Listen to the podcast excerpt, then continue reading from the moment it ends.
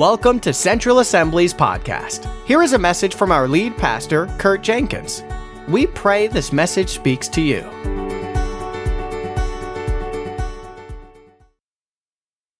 All right, if you want to turn your Bibles to the book of Acts, uh, you have a handout in your bulletin. Uh, you don't need to get it out. I just want to reference it for a moment. We've had it in there for the last few weeks. This is the second week of Summer Advance. We're calling it Rediscovering Normal Christianity. So, inside the booklet, uh, again, you can see it after church. Uh, we have still sign-ups here. They mentioned the table for Washington Estates, but you're more than welcome just to use this tear off in the booklet. Uh, there is uh, still an opportunity to sign up for VBS. Again, we thank you so much for your commitment to this week coming up, June 19th. We've had a lot of sign-ups, but uh, we could always use more help. And then Washington Estates, we're still looking to fill a lot of slots there for anything from cleaning up to painting, floor, uh, flooring removal, construction, prayer walks, and then, of course, the festival that night. Uh, we started our first week of reading. If you did not join us yet, just jump right in. Uh, you don't have to worry about catching up. You can catch up later. Just join us tomorrow, uh, June 12th, with Acts chapter 4, uh, verses 23 through 37. You'll see that reading plan on the back of the booklet. Pastor John mentioned it to the graduates last week. We talked about, and then Pastor John's going through it with the, the youth, the book of Acts. Uh, the children's ministry and super church are going through the book of Acts. Last week we talked about receiving power, how it's normal for a Christian to receive power. It's not just for the elite, it's not just for the special Christians, you have the special badge. It's God's will for every believer in Jesus Christ to be endowed with power for the purpose of being his witness. So no one's excluded, there are no exceptions. It's His will uh, to receive power.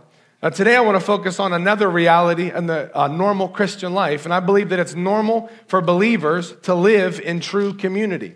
Now, when you read Acts chapter 1 and you read Acts chapter 2, it's all about preparation for power, right? You see thousands of people coming to know Jesus Christ when Peter uh, stands up and preaches the first message. So I know, uh, you know, a lot of Christians will want to say power and power evangelism and go out and you'll see, you know, let's have these, these huge crusades, and I'm for that. I, I like those things, and you see thousands of people on the very first day the New Testament church's birth come to know Jesus as Lord and Savior. And I love the verses where we're going to camp out today that directly follow that. So if you're looking in Acts chapter 2, we're going to read it in just a moment. if you look uh, in Acts chapter 2, verse 41, so the fire of God falls on them, right? The believers, there's about 120 in the upper room, we call it, and they're baptized with the Holy Spirit. So now they have power. There's, there's thousands upon thousands of Jews in Jerusalem because of the feast of Pentecost. They hear them speaking in, in their own native language. They don't understand how they know that, Peter steps up, explains it to them, preaches a Holy Spirit led, Holy Spirit powerful message to them. then it says in verse 41, it says, Those who believed what Peter said were baptized and added to the church that day about 3,000 in all. How many of you know that's a good church service right there? 3,000 people, right, coming and saying, What in the world is going on? They hear the, the, the, the sound of a, you know, a howling wind. 3,000 of them come into the kingdom that day. So you would think that it would continue on to say they had revival services every night and thousands upon thousands more, and they went out and they did it. You know what they go to right next? Community and relationship. I love the tension that that holds in Scripture because you have people that will just say, We just want power. We want to see the glory of God. We want to see the fire of God. Somebody else is like, Well, I just want relationships. I want to feel safe and I want to be, you know, friends. It's both. It's both and. God actually intends for the, his power through the Holy Spirit to flow through you, and he actually intends for you to be in good, healthy, transparent relationship with each other. So when 3,000 people are coming out of all of the rules and the regulations of Judaism, how many of you know they need a friend to explain this to? They need somebody now to explain what Jesus did, how he's transforming their life. He can, they can open up the Old Testament because the New Testament wasn't written yet and actually look at God's grace and all of the prophets that were pointing to the person of Jesus Christ. How many of you know when somebody gets delivered, right? They're possessed either by a demon or they're struggling with depression and they see deliverance. They need a friend to now walk through a new way of life with them. So, though we want to see lives transformed, we want to see the power of God flow through our lives, we also want to see true community lived out in this local church family. We've been saying it for about a year and a half. Welcome home. We actually want to live that out, where if somebody feels lonely, they can actually feel at home here. Not at home in this room, at home as a part of the family of God at Central. That takes every single one of us to have intentional action to create this community. A definition of community, I looked it up, the, you'll see the second one. The first one says it's a group of people living in the same place or having a similar uh, characteristic or character, yeah, characteristic in common. We don't all live in the same place. So the second definition says a feeling of fellowship with others as a result of sharing common attitudes, interests, and goals. See, I don't want us to get confused when we say that we, I believe it's normal for believers to live in true community with one another. I don't want to get confused about, well, I don't live in that person's neighborhood. Well, I live a half hour away, so I can't live in community. No, community is the relationship that we have with one another. I said this before, but you might not know this. In this room, or on, a, on oh, I will say over a month's period of time, people who call Central their home that attend here represent 38 different zip codes. I didn't even know there were 38 zip codes in Washington County. I'm sure some of these are Allegheny as well. 38 zip codes are represented here. So the Lord obviously has this as a regional church, and He intends it to have a regional impact. But I believe it starts here with us living in community. In fact, you see it in the early church, right? You see it in Jesus' life, how he lived it with the disciples. You see the early church, how they lived with one another. Now, they were in close proximity, right? It says that they went to the temple together every day. So obviously, they weren't all riding around in chariots. They didn't have motorcycles. There weren't cars right? Okay.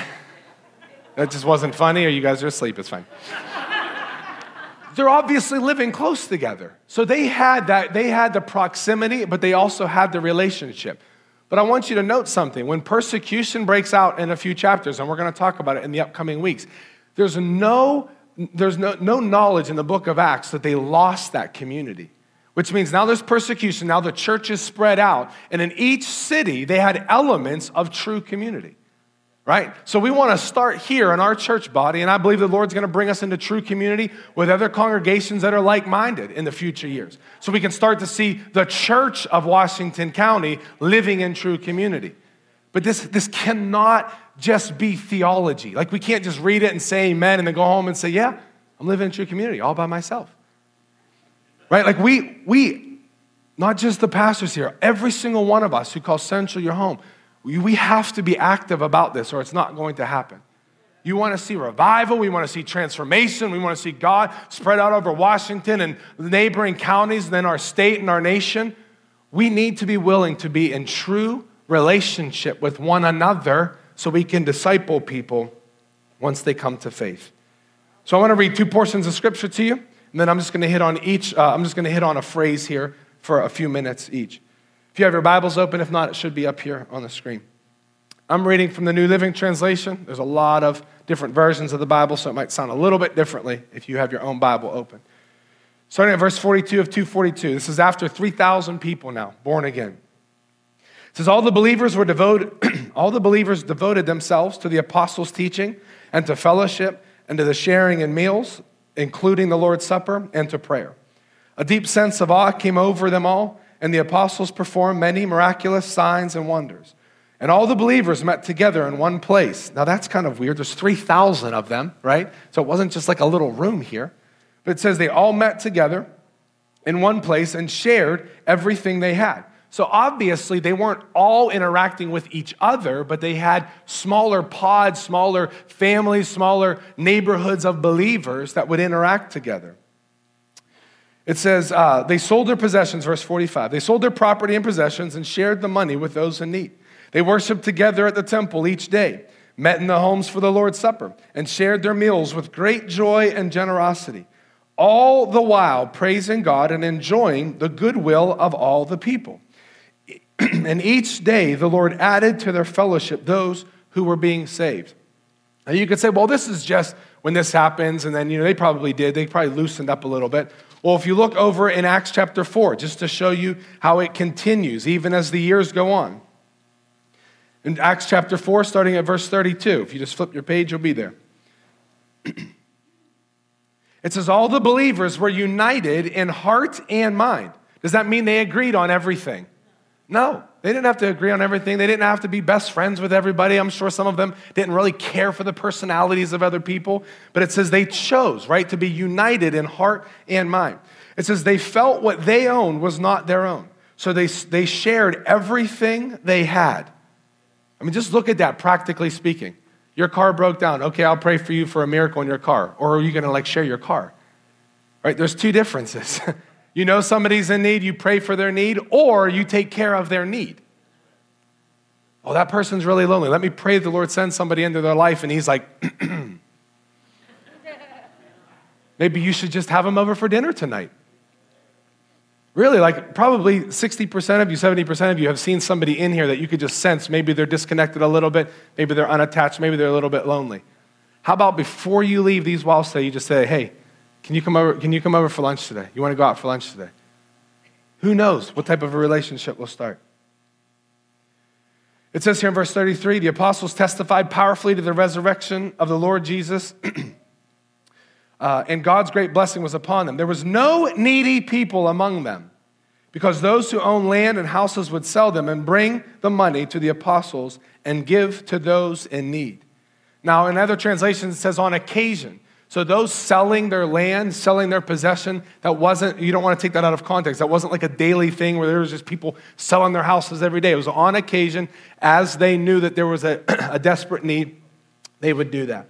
So, what I want to do, I just want to get super practical with you today. I want to go through some of these phrases. Because we're on a reading plan, you read those verses in like 30 seconds or less, right? Back in Acts chapter 2 is where I want to camp out. And it's so easy to read through those things, but if you just stop and say, wow, God, at the beginning of the church, when it was first birthed, 3,000 people come into the family of God, and then something happens here, right? So as you're reading through these things, it says they devoted themselves, and now you can actually start to pause at each comma that's given here and actually ask the Lord, how does this help build community? How would this help build community within church? How would this help? How would that assist us? And the Lord will give you revelation of how they did it. So the first phrase here is all the believers devoted themselves. That word devoted means to stay, to persist, to remain with, to be loyal to. I believe this takes intentionality. And I am not talking about being devoted to church attendance. We've already said we want you in the house of the Lord every single Sunday while you're in town, right? We want you here. We want you to be committed to worship. We want you to be committed to hearing the Lord, uh, the Lord's word being preached. So we do want you here. That's besides the point. When they're saying they devoted themselves to each other, it was not devoting themselves to entering into a building. They devoted themselves to relationship. They stuck by one another. They were loyal to each other. So even when they disagreed with one another, they still know they were a part of the same family of God and they stuck together. That takes intentionality, doesn't it? The next phrase here, it says they devoted themselves, or if you, if you pull that word devoted themselves into each one of these phrases. So they devoted themselves to the apostles' teaching. I believe that a true community is always learning, always growing, always being stretched by God's word. So just like I believe it's normal for Christians to receive power to be Jesus' witness. I believe that it's normal for us to live in true community. I also believe that it's normal to learn something new every day from God's Word. You may have read through the Bible 20 times over your life. Open it up fresh every single day. Come to your small group. Come on Wednesday nights. Come on Sunday mornings with a fresh mindset. If I'm going to be devoted to the teaching of God's word to receive what He has for me today, I want you to see this. Hundreds of people looking at one person teaching doesn't necessarily lend itself to community. However, if we have hundreds of people looking into God's word every day, and each one of us are devoted to receiving from that, and each one of us have something fresh on our minds, fresh in our hearts. So when you begin to talk to one another, I'm facing this problem. Wait a minute, God just showed me in the Word something here. Or somebody asks you a question and it's just challenging them theology. You have an answer for them. You guys could seek the Lord's Word together. Do you see now how devoting yourself to the teaching of God's Word can actually unite us in community? Right? When we're not growing, then we get stagnant. And somebody comes up to you and like, we're having all these problems. And you're like, I'll pray for you. But if we're filled with this, and we know what promises are found in this, you'll be looking forward to talking to somebody with a problem because you'll know that God has sent the answer with you. It's a big difference. It's not coming to listen to me talk. It's about learning and receiving from God's word and then carrying that out to live in true community with other believers. The next phrase here says they were devoted to fellowship. If you've been in the church long enough, you've heard that that word is called koinonia in the original language. What it means is it's the act of sharing in the privileges of an intimate association or group. So, fellowship, connection. Fellowship's a connection based on what is common to us, right? So, the first thing you do when you give your life to Jesus is you come into fellowship with God, right? Jesus is the doorway to heaven. Jesus is the doorway to a relationship with God. So, the first thing you do, you come into a rich, satisfying, intimate relationship or fellowship with God. And then you start looking around, you say, wait a minute, these folks are now my family members. Now they're my brothers or sisters in Christ. So, what happens again is personalities and differences, they go out the window now. We're family, right? Do you have a choice of what personality your brother or your sister has in your house? Now, Do you always get along with your brother or sister in your house? Or your kids, your parents, whatever it is? No, you're family, so you have to choose to stick together. That's what the fellowship of the believers were. They chose to enter into meaningful relationship so that even in the midst of severe uh, disappointment at times and disagreement, they chose to stick together into fellowship. Now, this is, I think this verse is key. It's not up there, you can write it down. 2 Corinthians 5 16. I believe that this is a, a, a turning point in how you can look at somebody else in this church family. There are two ways that you can regard somebody you can regard them after the flesh or after the spirit. After the flesh means you look at their mistakes, you look at who they are, you look at all their quirks, you look at all the things that irritate you about them, and you're like, I'm not inviting them out to lunch. I'm sorry. Or you could also look after them in the spirit where you say, God, show me their potential in Christ. Show me a promise that you have over them. Show me where you're taking them in life. And then we start to see future prophets, future apostles, future evangelists, future teachers, future missionaries, right? Future doctors, future teachers, future whatever the Lord wants to do in their life. And then you start to speak to them and interact with them in that way. That will create true fellowship. But we have to do that with one another. In 2 Corinthians 5:16 it says, From now on, we regard no one from a worldly point of view. Though we once we regarded Christ in this way, we do so no longer. So we can actually take an intentional approach to say, I'm not going to look at who they're not. I'm going to look at who they are in Christ and who they will be in Christ. And then we start to speak life into people. Then gossip seems to just be boring after that because you are concerned with fanning the flame in someone else's life. Now, just a side note on, on fellowship. I know some of you, you might, you might be introverted, right? So you could come into church easily, sit by yourself. You're fine with that. I'm not pointing you out. And you could slide back out without talking to anybody. I just want to speak to you. No matter how introverted you might be, I do believe it is absolutely the will of God for you still to be in community with other believers. You can be quiet. You could just have a small, a small circle of friends, but I do believe He wants you there.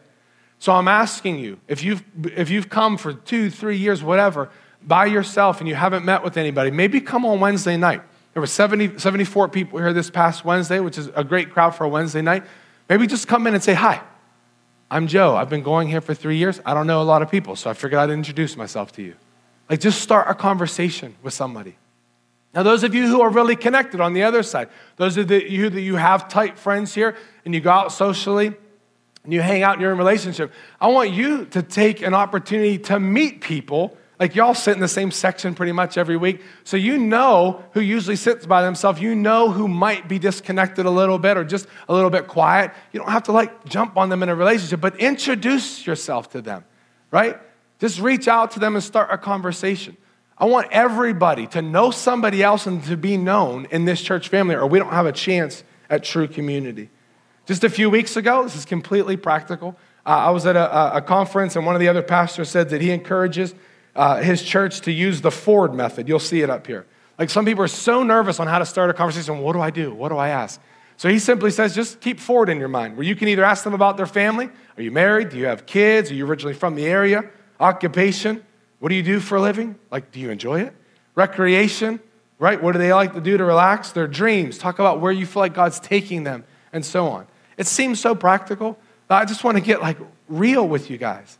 We want you to start conversations with one another so it, it stops being about like all y'all facing one way. And then you can actually face each other. Do you ever picture like Jesus, God, and the Holy Spirit all just facing one way, not talking to each other? Or like during welcome and greet every Sunday morning, they shake each other's hand and they sit down.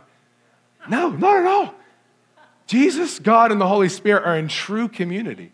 Like it's a round table where they're conversing. Let us make man in our image.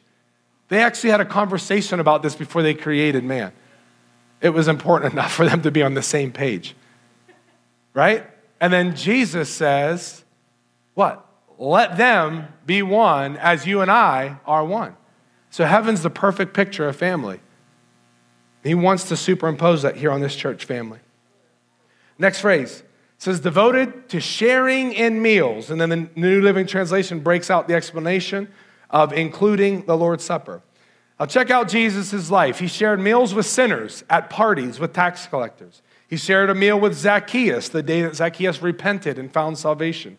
He shared a meal with his disciples the night before he was crucified. He shared another meal with his disciples the day he restored Peter. I believe meals equals relationships. It's quite simple. If you have a meal with your family, if, you, if you're married and you have kids and you're around the table each and every night, it's impossible to not grow in a relationship, right? We have these high schoolers, you guys hang out probably over food, right? You eat a lot of food together and talk and hang out that way. It's how relationships are built. So I said it even like today. Sometimes it might be awkward just to say, like, start a conversation.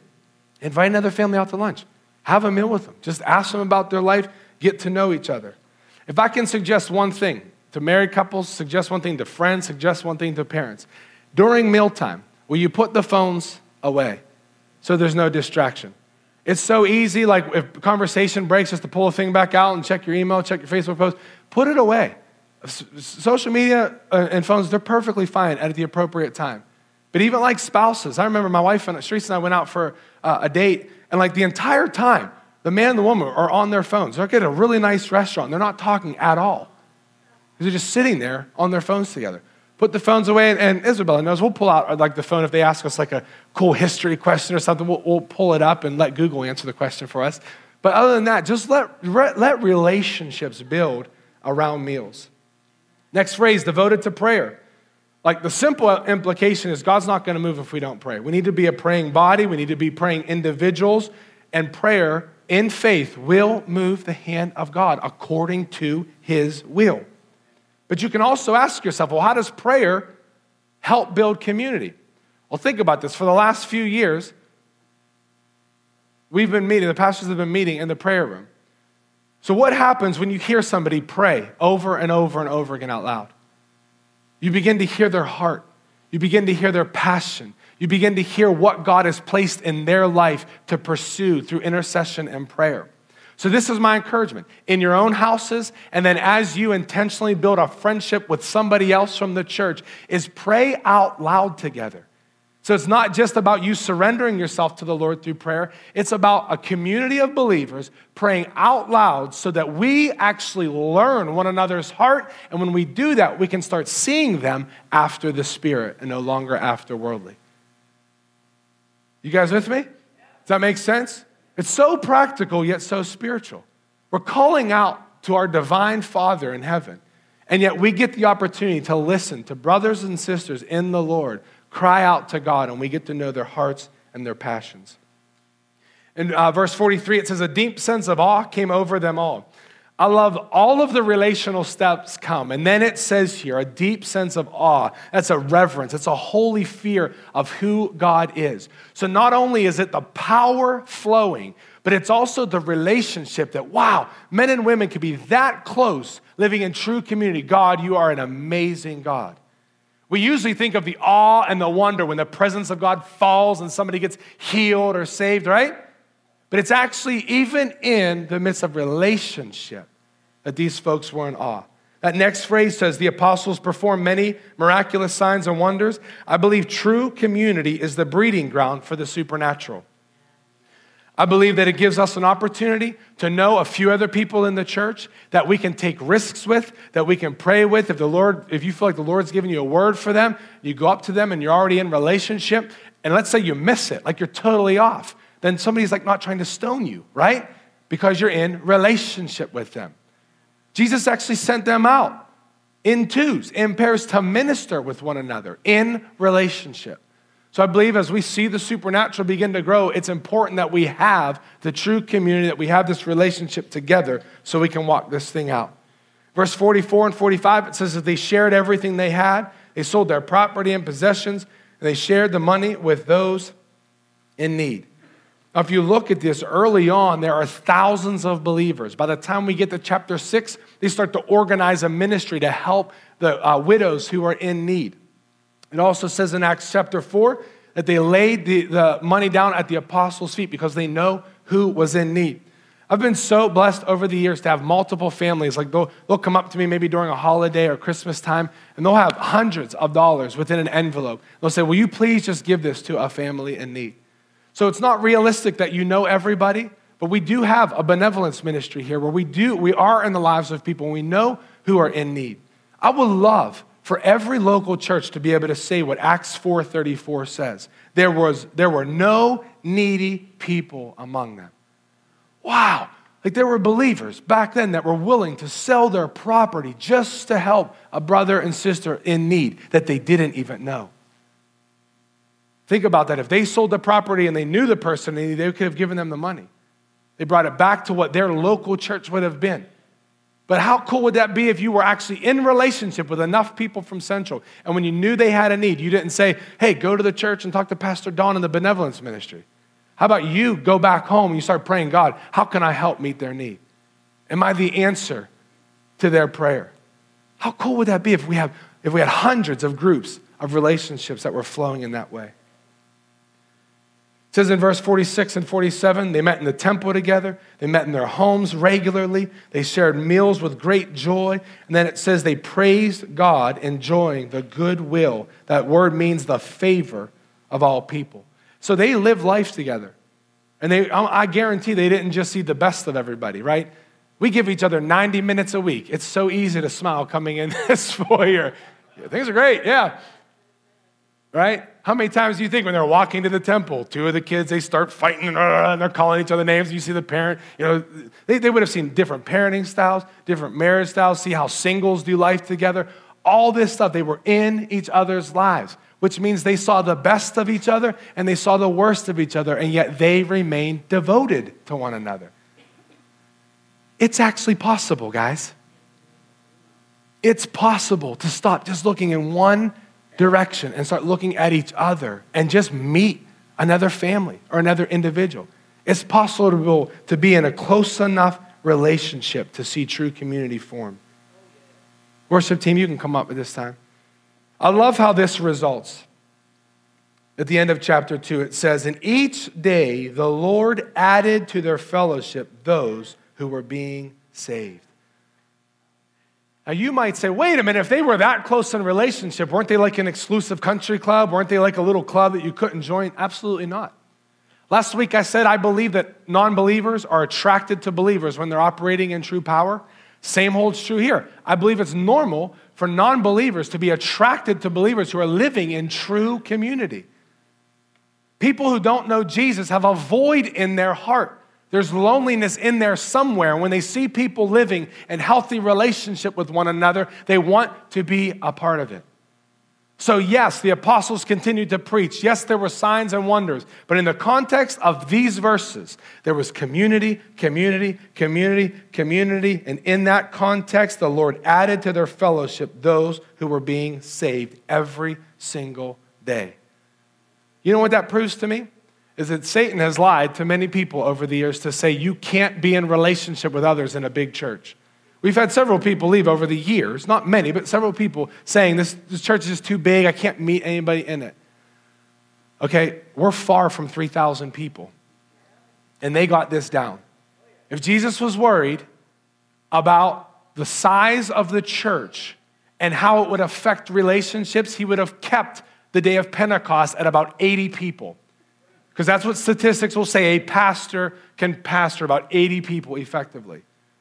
But Jesus actually trusted brand new believers, 3,000 of them, to interact with the 12 apostles, to come into true community, and so much that they would represent Christ to other people, that more and more people. In fact, you'll see just in a few other chapters, it goes up to 5,000 people.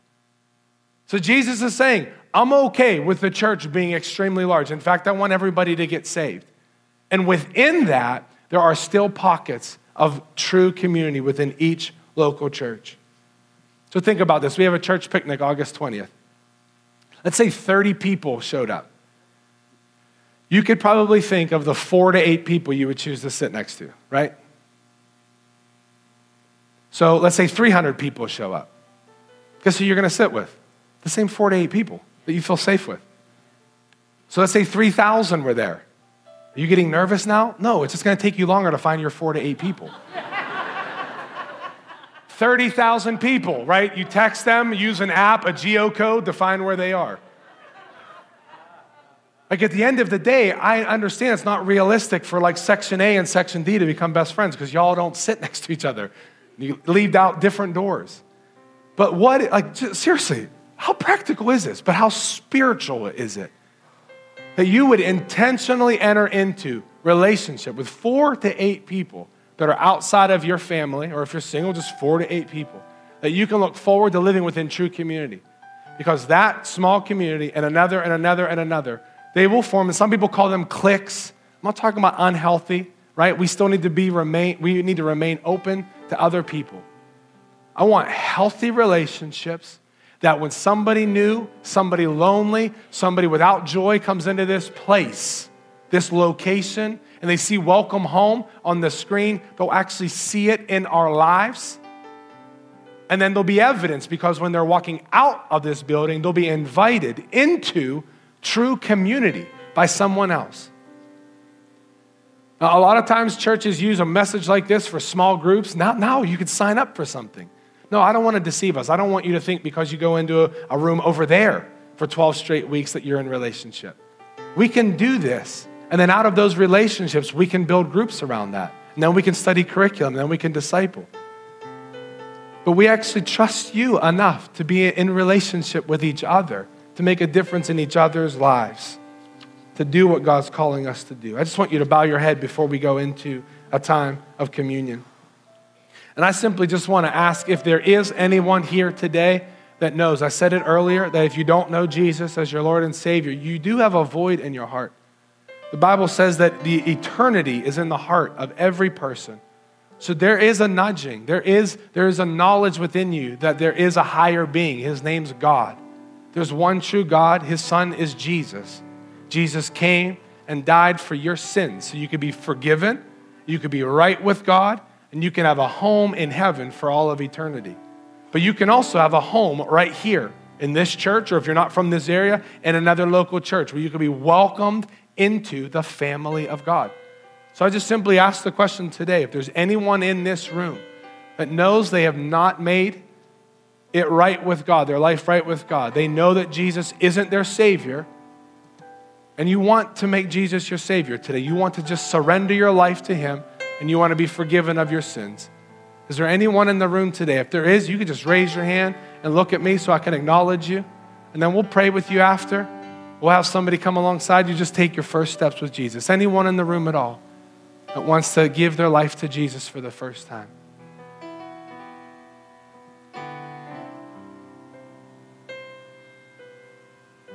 I just want to ask a second question here.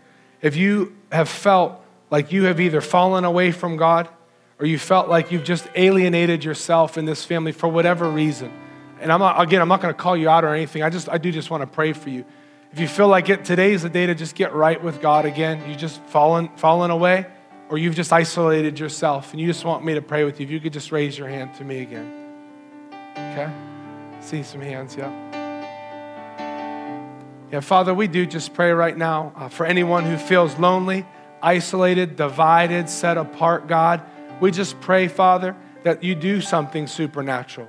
Father, that you would give us eyes to see each other after the Spirit, that you would give us eyes to see potential in each other. You give us eyes to see who's lonely, who's separated, who's detached, who can we start a conversation with, who can we mirror with the true community that is in the book of Acts. Father, we pray that this church family would operate in excellence so that when we say welcome home on the screen, we would say welcome home with our lives and we would see this community being born here. Father, we trust you to send us increase in people who are being saved and people whose lives are being transformed by the power of God, that we would bring them then into the family of God. In Jesus' name we pray. Amen. Thank you for joining us. Be sure to check us out on the web at centralconnect.org.